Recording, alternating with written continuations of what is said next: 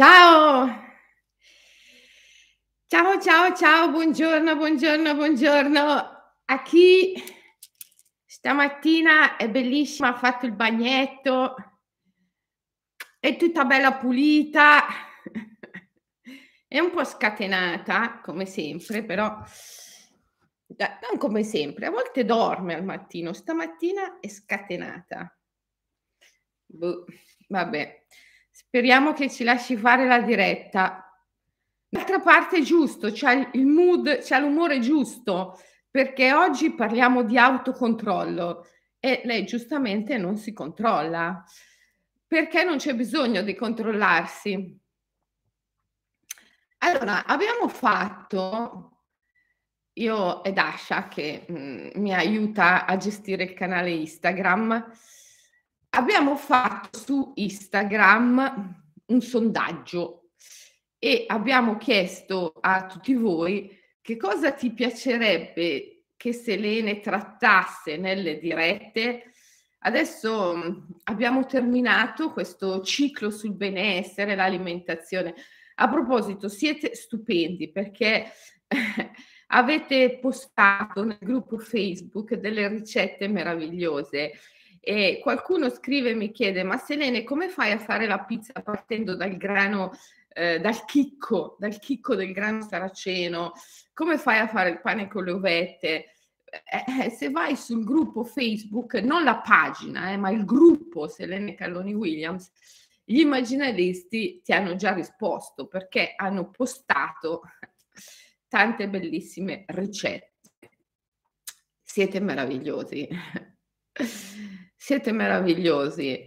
E, mhmm, a volte veramente rifletto sul privilegio enorme di essere parte di una comunità di esseri spirituali eh, di questo tipo, quando il mondo versa in condizioni drammatiche. Se pensate che eh, abbiamo la guerra alle porte qui in Europa, se pensate al, al modo di, eh, di, agire dei signori della guerra e, e poi pensate alle comunità spirituali come la nostra, eh, eh, cioè, eh, la differenza è enorme, enorme, è un privilegio essere parte di una comunità spirituale, è uno dei, dei tre grandi gioielli in cui prendere rifugio, specialmente in certi periodi il Buddha parlava dei, dei, tre grandi gioielli in cui prendere rifugio, il maestro e il più grande, io direi, di questi tempi è sempre la natura, il maestro, l'insegnamento, il Dharma, il cammino e la comunità degli esseri spirituali, il Sangha. Ehm, è un grande privilegio avere questa comunità e, e tutti voi potete trovarla nel gruppo Facebook. Diciamo che anche la tecnologia ci dà la sua buona mano. D'altra parte gli strumenti non sono mai né buoni né cattivi di per sé, dipende come li si usa e a che scopo li si usa. È vero.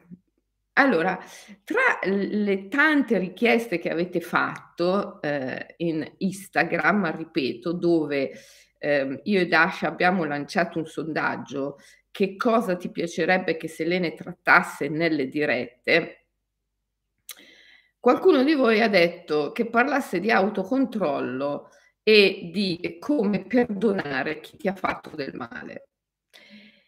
Ecco, mhmm, queste due richieste mi hanno colpito, mi hanno colpito molto, sono anche accomunate eh, da qualcosa di simile. L'autocontrollo.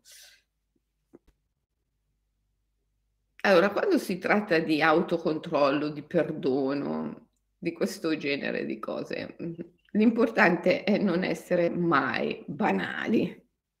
La spiritualità è non essere banali. Non essere banali.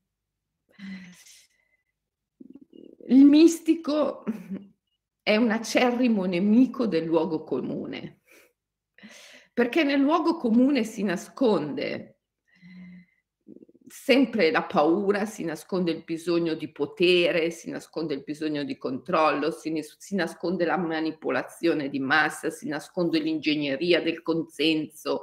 Nel luogo comune si nasconde l'ingegneria del consenso. Quindi il mistico è sempre contro il luogo comune e mh, mm, si rapporta ai temi della psiche e della vita in modo non banale. Non essere banali è la prima qualità del mistico.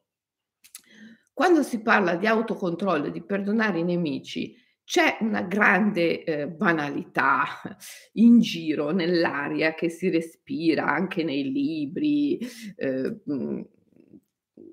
che vengono scritti sull'argomento eh, d'altra parte siamo no, in un'epoca di grande um, omologazione conformismo banalità e, um, e questo non è spirituale, non è spirituale, assolutamente. Um, essere banali è prestare il fianco all'ingegneria del consenso. Allora, autocontrollo? Beh, non ti devi assolutamente autocontrollare, ma proprio nella maniera più assoluta. Devi lasciar vivere, devi lasciare esprimere gli dei, le dee, i numi, gli spiriti, i geni ehm, di cui sei canale. Devi permettere loro di esprimersi sono il divino, che è uno nella molteplicità e la molteplicità nell'uno. Ehm, si esprime attraverso le emozioni, si esprime attraverso ehm, le sensazioni profonde e tu non puoi bloccare questo processo di espressione della vita. Il divino si esprime nella vita. Non puoi bloccare il processo di espressione della vita a mezzo di una banalissima necessità di autocontrollo. Ma chi te l'ha detto che ti devi controllare? Chi te l'ha detto? La parola controllo, solo la parola controllo di per sé stessa è antispirituale, non va mai usata.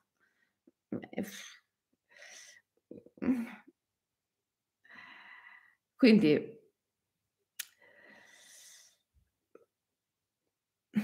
devi lasciare che gli dei si esprimano, gli spiriti, i Nat. Ce l'hai il libro sui Nat? Eh? Ci ho messo anni di ricerche a scrivere quel libro, insieme alla mia amica Wai Lan Lan, che è una sciamana birmana. I Nat sono gli spiriti i signori della natura, che sono molto mh, riconosciuti nel, nel, pantheon dell'animismo birmano, eh, thailandese, mh, Birmania, Thailandia, Birmania, Myanmar oggi si chiama.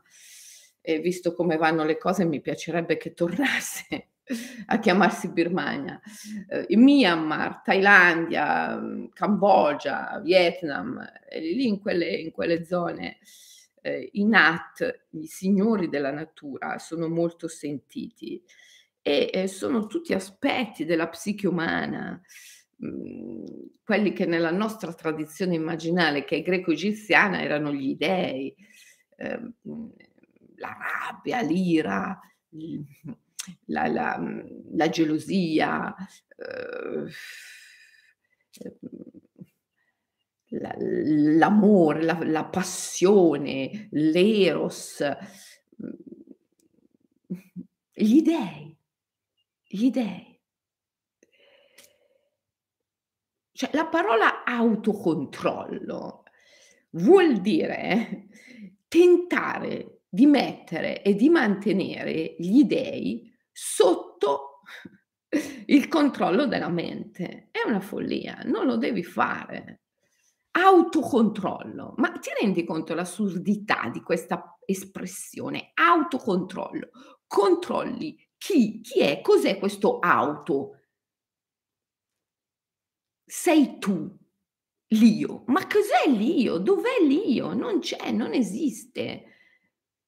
Se io vengo da te a cercare il tuo io, non lo trovo. Io trovo un corpo che è un cumulo di cibo, io trovo una mente che è un cumulo di informazioni. Ma l'io, l'io che cos'è? Dov'è?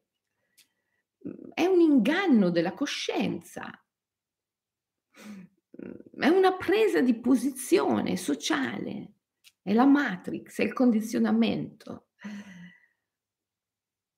Non esiste, non c'è autocontrollo. Perché io devo controllare qualcosa che non c'è?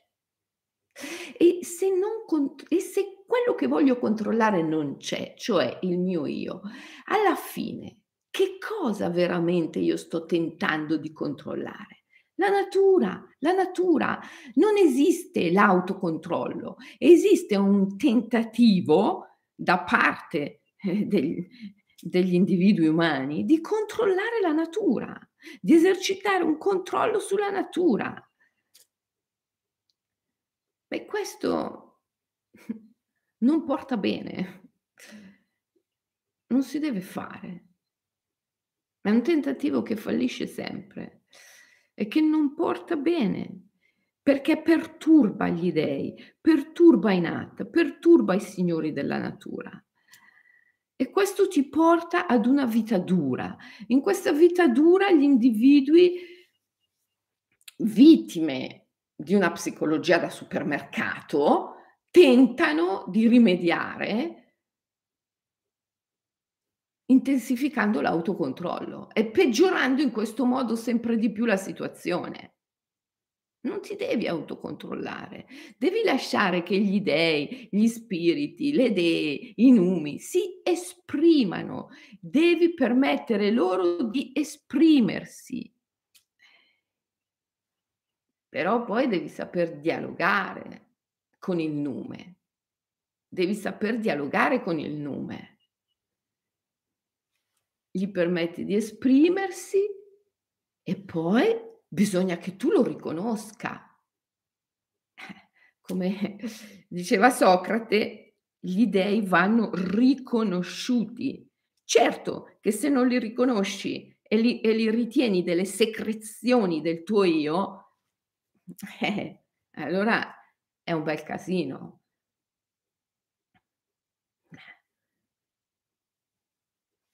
Lascia che gli dei si esprimano, lascia che le emozioni si esprimano,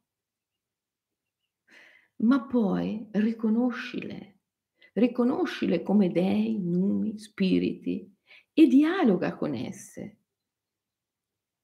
Devi, non devi guardare l'individuo, devi vedere al di là dell'individuo. Qual è l'emozione che non riesce a controllare, che si esprime, la rabbia. Benissimo, ma non concentrarti sull'individuo che presumibilmente ti avrebbe fatto arrabbiare. Concentrati sul Dio, sulla Dea, la rabbia, l'ira funesta. È una Dea, è uno spirito, è un Nat, chiamalo come vuoi, è un principio della natura, è un signore della natura. E dialoga con questo spirito, dialoga con questa presenza, perché sei qui. Cosa posso fare per te? Come posso fare per aiutarti ad aiutarmi?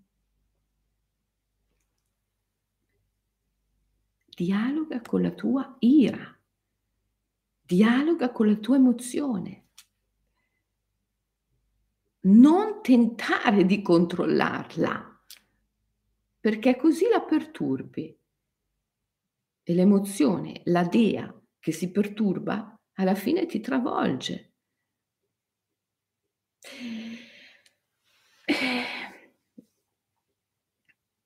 Viviamo in un mondo di grande menzogna, in cui il senso dell'io è al centro di tutto. Ed è una menzogna, l'io è una menzogna, non esiste. È citta maya, come dicono i buddisti, inganno della coscienza. E, e facciamo e riferiamo tutto ciò che ci accade a questo io come se fosse onnipotente, capace di ogni cosa, al principio di ogni cosa, il motore di ogni cosa, è la ragione di ogni cosa. È assurdo. Bisogna svegliarsi, risvegliarsi, risvegliarsi da questo sogno funesto. Quindi non ti devi autocontrollare nella maniera più assoluta, non autocontrollarti. Permetti alle tue emozioni di esprimersi, però poi concentrati su ciò che conta veramente, non sull'individuo che ti ha fatto arrabbiare o, o, o sulla situazione che ti ha frustrato, bensì sul Dio, la Dea, che è lì con te, la tua stessa emozione. Perché sei qui? Perché sei qui? Cosa posso fare per te? Aiutami ad aiutarti, ad aiutarmi. Questo vuol dire prendere la tua vita, la tua intera esistenza e ribaltarla, cambiare totalmente. Perché non è cambiare la singola cosa, è cambiare lo sguardo, cambiare la prospettiva con la quale osservi la vita e quindi è cambiare tutto, cambiare tutto. Ed è pure semplice, perché è naturale. Non è facile perché c'è la mente, bisogna andare oltre la mente, però è semplice, è naturale. Poi l'altra cosa che mi avete chiesto, Selene, parlaci di come perdonare coloro che ti hanno ferito.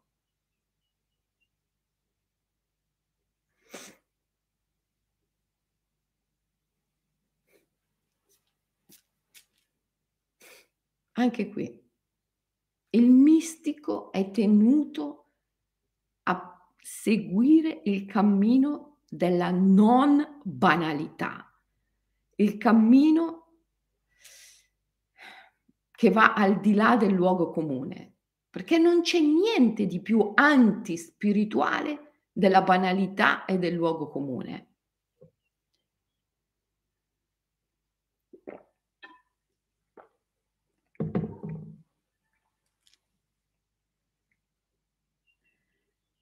Che cos'è questo perdonare coloro che ti hanno ferito?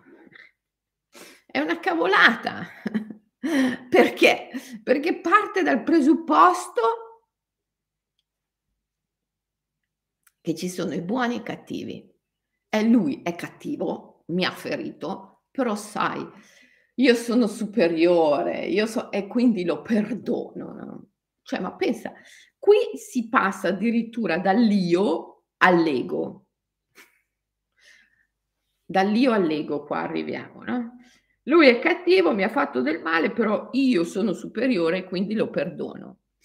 Assurdo, non c'è niente di più antispirituale di questa posizione psicologica che, ahimè, purtroppo va per la maggiore. Perché di solito quando si parla di perdono si intende questo. Non devi perdonare chi ti ha ferito, devi comprendere invece che ogni cosa è pura fin dall'origine e lo puoi fare. Omnia munda mundi, come dicevano gli antichi. Tutto è puro per i puri. Non devi perdonare, devi trasformarti in un essere puro, puro. Allora non ci sarà mai più nessuno che ti potrà ferire.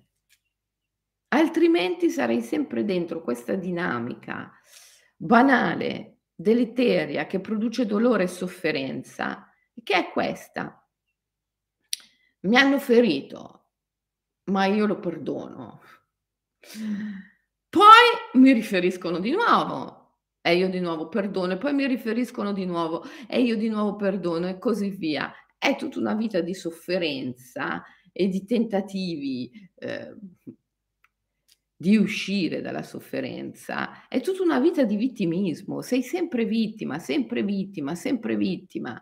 Vittimismo e illusione, vittimismo e illusione. Sei sempre vittima di qualcuno che ti ferisce e poi ti illudi di essere così bravo, così superiore da poter perdonare chi ti ha ferito e così passi dal vittimismo all'illusione, dal vittimismo all'illusione, dal vittimismo all'illusione continuamente. E questo sarebbe spirituale, ma non lo è assolutamente. Questa è la banalità, questa è la, la, la spiritualità. Essere spirituale vuol dire non essere banale. Questa è una delle prime cose che insegniamo nel, nella nostra scuola di life coaching. Vuoi qualcosa che non hai? Devi fare qualcosa che non hai mai fatto prima. Lascia cadere ogni banalità. Sii creativo. Vuoi qualcosa che non hai? Devi fare qualcosa che non hai mai fatto prima. Sii creativo. Lascia cadere la banalità. Vai oltre la banalità. Altrimenti tutta la vita dentro questo meccanismo, vittimismo, illusione, vittimismo, illusione di superiorità, vittimismo, illusione di superiorità, vittimismo, illusione di superiorità e così via. Cioè, se ne esce più. Devi purificarti. Se sei puro, non hai nemici. Se sei puro, nessuno può ferirti. Se sei puro, nessuno può farti del male. Tutto è puro per i puri. Non esiste il male. Non esiste il male e non esiste nessuno che possa farti del male quando sei puro, perché tutto è puro per i puri. Devi recuperare, come dice la grande Yes Socel, la danzatrice del cielo, una delle tantissime eh, compagne erotiche di Padma Sambhava, che ne aveva, si dice, più di un milione, Guru Rinpoche, la danzatrice del cielo, che era una e tutte simultaneamente le compagne di eh, Padma Sambhava, eh, diceva proprio questo, recuperare la purezza originaria di ogni cosa renderti conto che ogni cosa è pura sin dall'origine. Questo ti conquista il piacere in moto, che è il piacere che non fugge mai via, che non perdi mai, perché non dipende più da nessun oggetto esterno. È il piacere della purezza originaria di ogni cosa. Ogni cosa è pura sin dall'origine.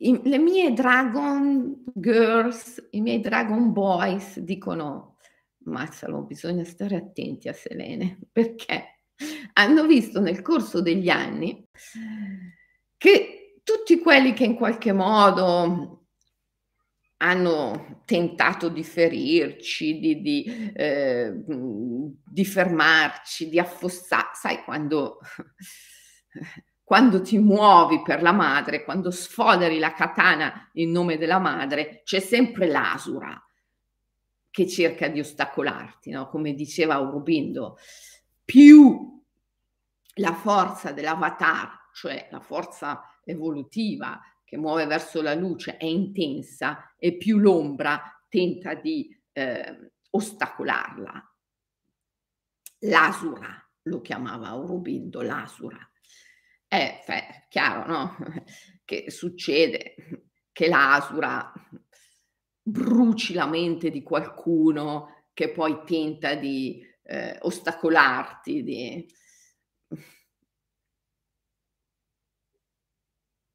Eh, eh, le mie dragonesse mi hanno sempre detto, Selene, ma com'è che tutti questi qua hanno sempre fatto una brutta fine? Cioè, I Dragon Boy addirittura fanno gesti scaramantici perché dicono Selene è pericolosa, Selene è pericolosa, bisogna stare attenti. Non è vero, non è vero, nella maniera più assoluta, a parte che Selene come io non esiste neanche, ma essere nella danza degli spiriti è essere in una posizione di inattaccabilità devi, se sei un immaginalista, se sei un guerriero immaginale, anche tu devi essere capace di questo. E ti spiego come fare. E ti spiego come fare.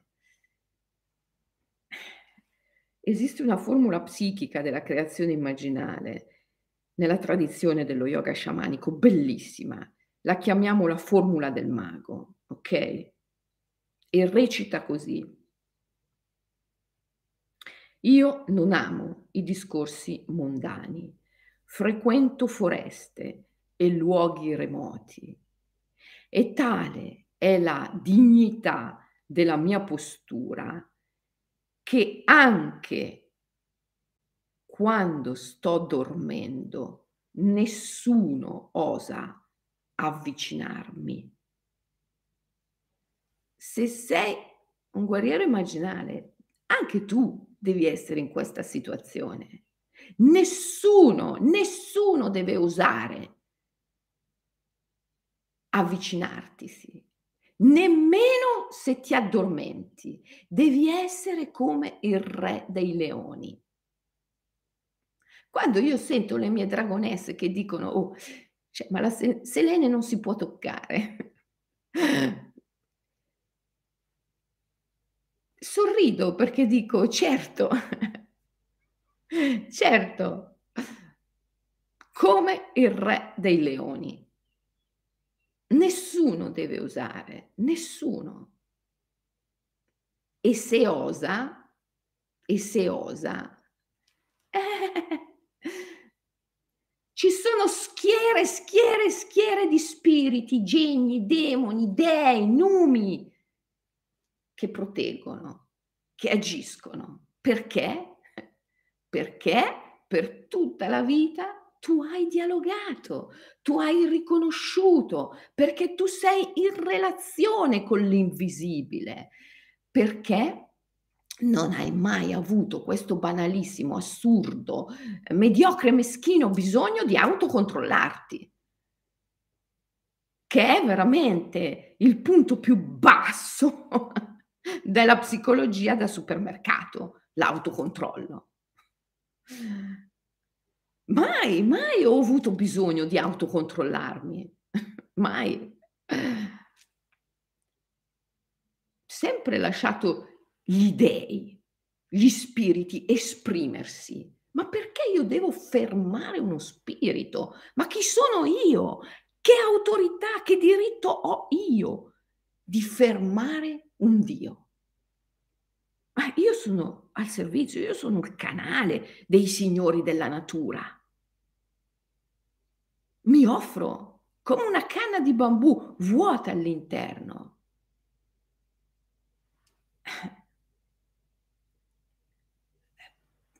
E poi però sono anche in grado di dialogare con questi spiriti, con questi numi.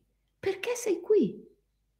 Non guardo all'individuo, ma al Dio, al divino. Perché sei qui sotto questa forma? Aiutami a comprenderti profondamente. Aiutami ad aiutarti ad aiutarmi. E quelli allora ti sorridono e stanno con te.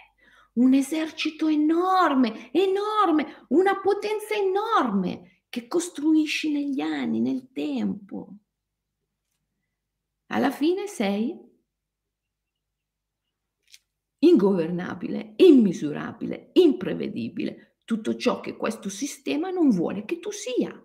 Ecco perché ti, eh, ti fregano con questa psicologia da supermercato, ti devi autocontrollare, eh, perché così rimani lì vittima, prigioniero del tuo piccolo io in questo meccanismo uh, di vittimismo e illusione di superiorità, vittimismo e illusione di superiorità, vittimismo e illusione di superiorità e giri, giri, giri dentro lì come un burattino e sei misurabile, governabile prevedibile.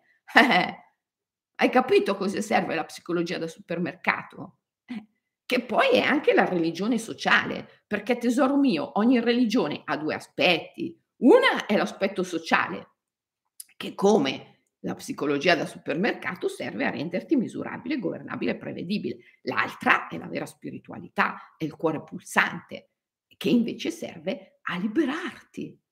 Come dice sempre Kazimir quando prima di bere il Tarasun, che è una specie di vodka sciamanica, alza il bicchiere e dice sempre, brinda gli spiriti e dice sempre, la stessa sostanza che ha il potere di distruggere gli uomini ha il potere anche di liberarli. è così.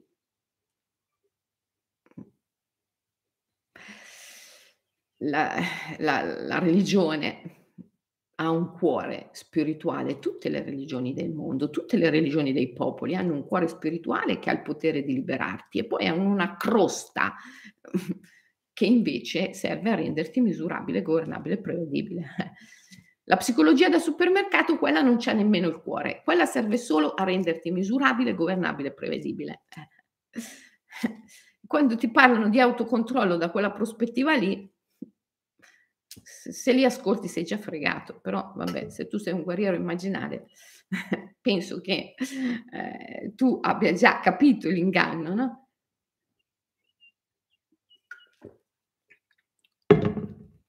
Sei un guerriero immaginale? Benissimo. Sii come il re dei leoni. Tanta è la nobiltà e la dignità della tua postura che nessuno deve osare avvicinarti. E questo perché è notorio che chi ti attacca o ti ferisce o tenta di farti del male perché è attraversato dall'asura finisce al muro. Quindi è meglio che non lo faccia, anche se, se, la sua mente è bruciata dall'asura, anche se vorrebbe farlo, è meglio che non lo faccia, è meglio che non ti tocchi.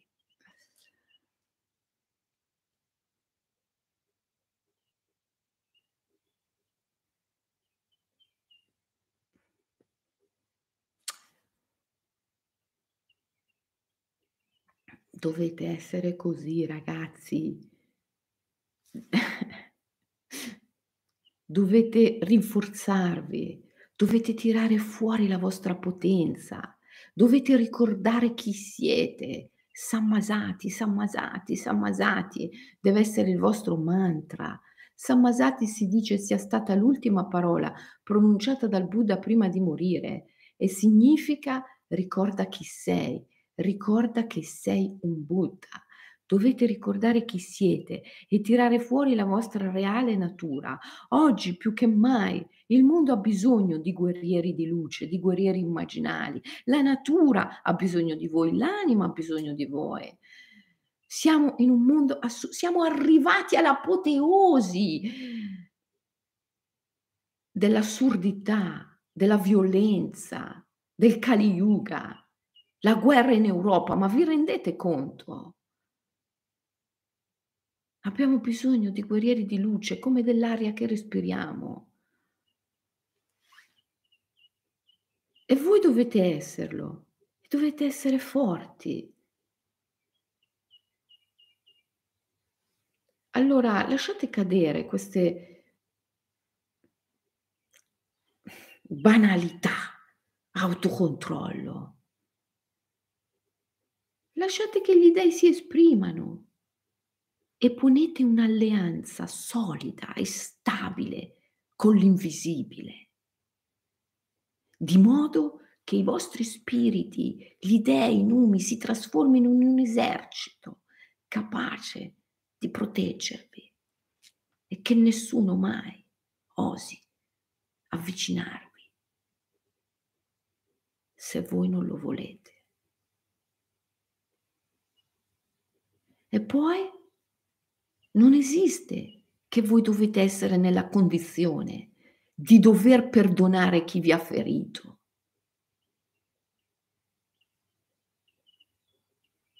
Perché quella non è una condizione di purezza.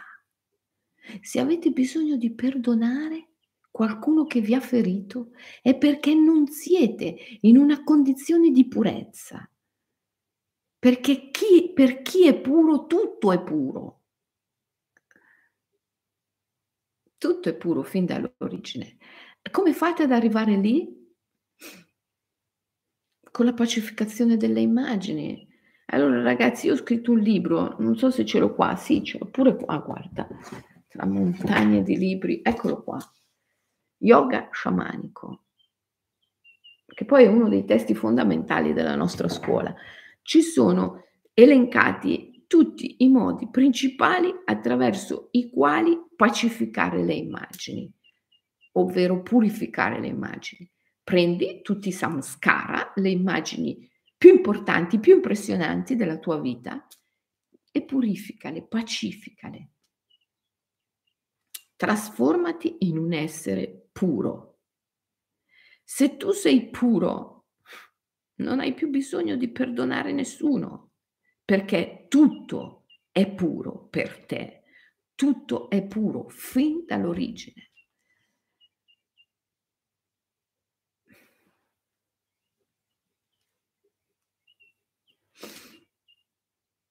Quando tu sei puro, e tutto è puro fin dall'origine, allora sei il vero guerriero di luce. Il vero guerriero di luce non si sottrae dalla lotta. Il vero guerriero di luce non si sottrae dalla lotta, ma lotta per la pace. Questo Aurobindo ce l'ha spiegato molto bene ha speso tante parole, tante energie per spiegare questo. Il vero guerriero di luce non è colui che si tira indietro dalla lotta, è colui che lotta per la pace, è colui che lotta per l'armonia, per l'equilibrio, non colui che si tira indietro.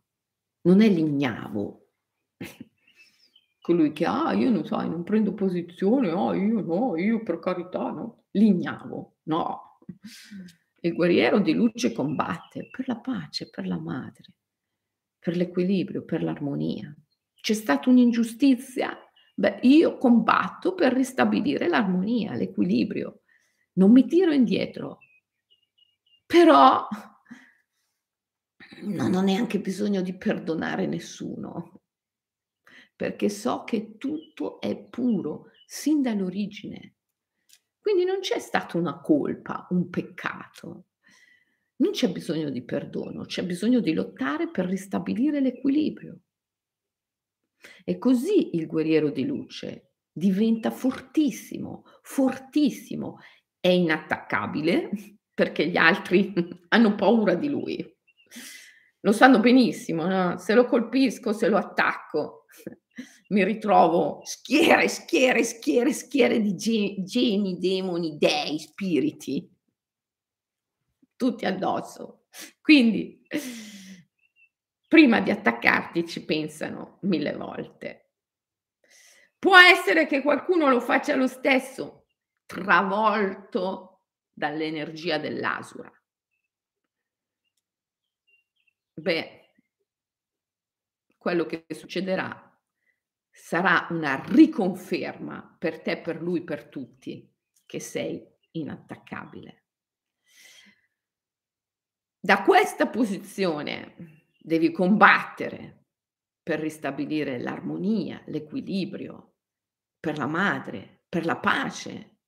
Non puoi essere un ignavo se sei un guerriero immaginale.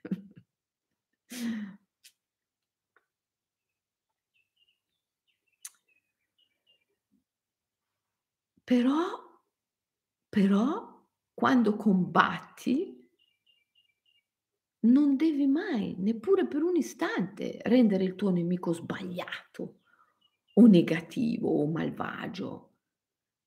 e nemmeno ergerti in una falsa superiorità dall'alto della quale tu devi perdonare, puoi perdonare, no. Tutto è puro fin dall'origine. Non c'è mai stata una colpa, un peccato, tutto è puro fin dall'origine, perché tu sei puro. Quindi il tuo nemico non è male, non è sbagliato, però tu combatti, perché devi ristabilire un'armonia.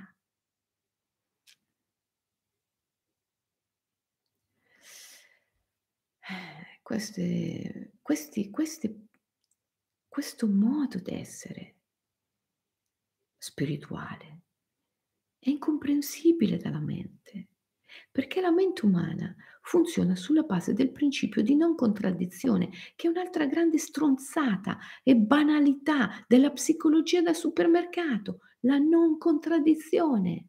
Ma che stiamo scherzando? Nella mente della natura nella mente del divino A e B sono veri simultaneamente. Soltanto nella psicologia da supermercato, se è vero A non può essere vero simultaneamente anche B. E allora il guerriero immaginale è sempre in una condizione di pace, di purezza. È nella purezza originaria di ogni cosa. Non rende mai l'altro negativo, sbagliato o cattivo. E pur tuttavia combatte per ristabilire l'equilibrio primevo, l'armonia universale, combatte per la pace. E questo alla mente banale sembra una contraddizione, però poi la mente banale porta alle vere guerre distruttive. E ce lo sta mostrando, assolutamente. Perché è una mente che funziona sul principio della discriminazione, i buoni, i cattivi. Noi siamo i buoni, questi sono gli altri sono i cattivi.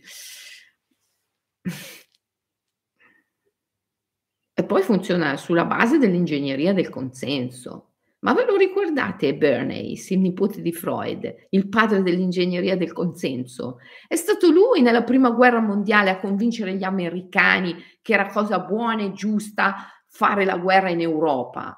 Ve lo ricordate? Lui che ha inventato i manifesti dello zio Sam con il dito puntato. I want you, ti voglio per la guerra. È pagato, pagato dai signori della guerra. Lui ha portato avanti un'ingegneria del consenso, un'ingegneria della propaganda tale per cui ha convinto gli americani che era cosa buona e giusta andare a fare la guerra in Europa. E ragazzi, dopo tanti anni si sta riproponendo la stessissima cosa. E di nuovo i popoli, la gente, tutti ricadono sempre nella medesima trappola dell'ingegneria del consenso e della propaganda che consente ai signori della guerra di far credere ai popoli che la guerra sia una cosa buona, giusta e inevitabile. È assurdo. È assurdo.